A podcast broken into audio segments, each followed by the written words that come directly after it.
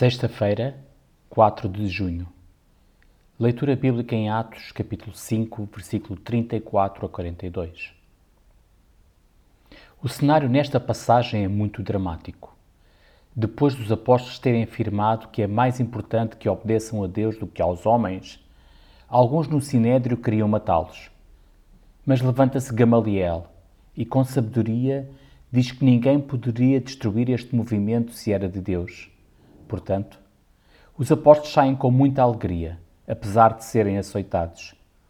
Os séculos seguintes têm provado a realidade das palavras de Gamaliel. É uma grande razão para darmos graças ao nosso Deus e nos animarmos uns aos outros.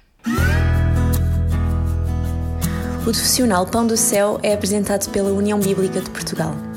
A União Bíblica é uma organização cristã internacional e interdenominacional que usa a Bíblia para inspirar crianças, adolescentes e famílias a conhecerem a Deus.